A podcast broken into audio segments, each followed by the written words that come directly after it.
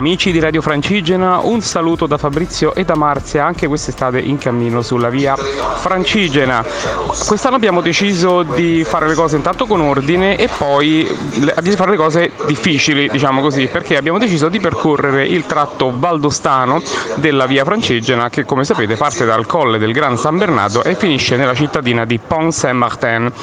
Eh, appunto per la difficoltà del tratto abbiamo però deciso di avvalerci dell'aiuto di una guida escursionistica che incontreremo però da domani perché oggi che è il io non ci sto a capire più niente con le date, ci stiamo già in giro da un po', dovrebbe essere il 25 di luglio. Eh, siamo soltanto nel viaggio di avvicinamento alla Val d'Aosta. In questo momento, come potete sentire dagli annunci a volume abbastanza elevato, vi parliamo dalla stazione di Torino eh, Porta Nuova, da qui prenderemo un treno che ci porterà ad Aosta e da Aosta prenderemo un autobus che ci porterà a Saint-Oyen che per quanto ci consta è una cittadina nella quale noi dormiremo. Questa sera per poi iniziare domani il nostro nostro cammino dal colle del Gran San Bernardo. Saranno sei tappe, la, quella che ci preoccupa maggiormente è la prima perché a quanto ci risulta dovremo eh, scendere un dislivello di 1200 metri, quindi partendo da 2500 metri sul livello del mare dovremo arrivare a 1200, 1300, qualcosa del genere che costituirà il eh, traguardo della nostra prima tappa, quindi vedremo un po' questa cosa come, come affrontarla. Nel frattempo oggi ce la godiamo ancora, siamo ancora tranquilli e ci godiamo il viaggio di avvicinamento contributo ad Aosta e successivamente a Saint-Oyen. Vi registreremo un ulteriore contributo quando arriveremo ad Aosta, per ora vi salutiamo e vi diamo appuntamento a più tardi.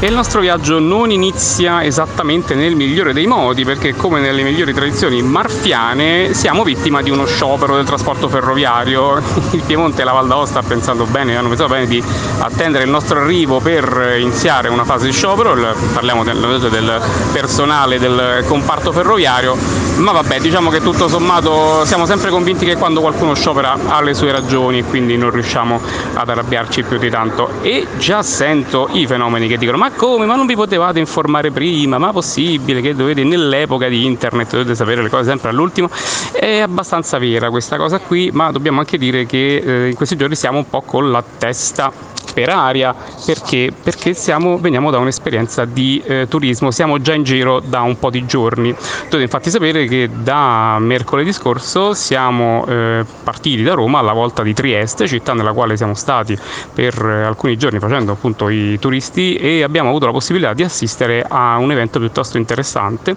cioè alla eh, presentazione da parte dell'Unione Italiana di Ciechi e degli Ipovedenti di un nuovo sistema per la mobilità delle persone cieche e ipovedenti che si affianca ai sistemi tradizionali, cioè ai, per, insomma, per chi ne capisce qualche cosa, ai sistemi di percorsi tattili, segnali tattili e mappe tattili. Il sistema si chiama Leti Smart, funziona grazie a radiofari che eh, individuano la posizione dell'utente, che ha naturalmente un apparecchio hardware eh, tra le mani, gli forniscono informazioni in voce, dopodiché l'utente quando eh, individua un'informazione di suo interesse può premere un tasto e far suonare il radiofaro che ha fornito l'informazione. Questo sistema quindi consente di individuare rapidamente eh, semafori, fermate di autobus, eh, locali commerciali, negozi, luoghi di interesse, eccetera. È un sistema decisamente interessante in un periodo nel quale c'è grossa sovraesposizione di questi sistemi e soprattutto abbiamo visto insomma, VIP che vanno in tv dicendo che ausili per non vedenti di discutibile utilità gli hanno cambiato la vita.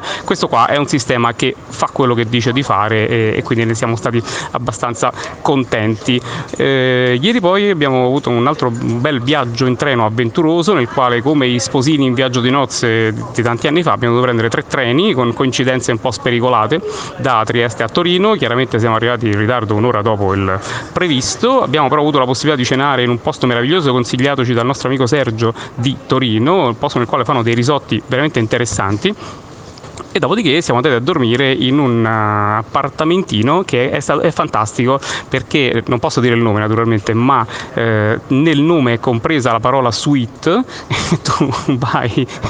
entri dentro questo posto che sta per carità attaccato alla stazione quindi comodissimo per una notte ma trovi una roba che definire un bugigattolo è già un complimento. Però vabbè dai per una notte va bene soprattutto a sti prezzi come si dice a Roma può andare bene. Ci troviamo in questo momento nella stazione di Torino vicino Porta Susa, sperando di prendere un treno che per fortuna dopo tante cancellazioni sembra non essere cancellato. Abbiamo anche comprato un biglietto di autobus che però non useremo, quindi abbiamo dato un po' di soldi al TPL locale e vabbè, anche di questo diciamo che siamo abbastanza contenti e vediamo se riusciamo quantomeno ad arrivare ad Aosta.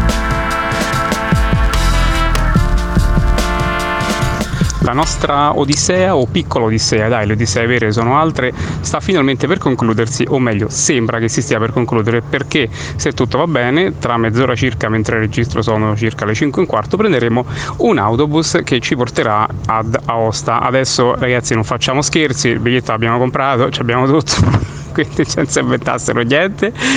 solo, deve solo esplodere l'autobus in mezzo a, per, perché qualcosa vada veramente storto. Eh, ci troviamo in questo momento sulla banchina di attesa assieme ad una serie di disperati che come noi cercano in qualche modo una, una via anche loro per raggiungere la valle e una volta che saremo ad Aosta eh, la nostra guida Roberto che è stato veramente carino verrà a prenderci e ci darà una mano per arrivare a Saint-Oyen dove finalmente potremo riposare le nostre stanche anche membra, oggi è veramente il caso di dirlo e tra l'altro questo è solo l'inizio perché poi da domani si comincia a camminare e lì veramente ci divertiamo. Vorremmo ringraziare i dipendenti del settore ferroviario del Piemonte, vi vogliamo veramente tanto tanto bene,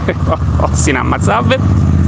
vi invitiamo come sempre a mettere mi piace sulla pagina Facebook di eh, Radio Francigena, a seguire i nostri podcast nei prossimi giorni e come sempre a non cambiare link. A domani, ciao!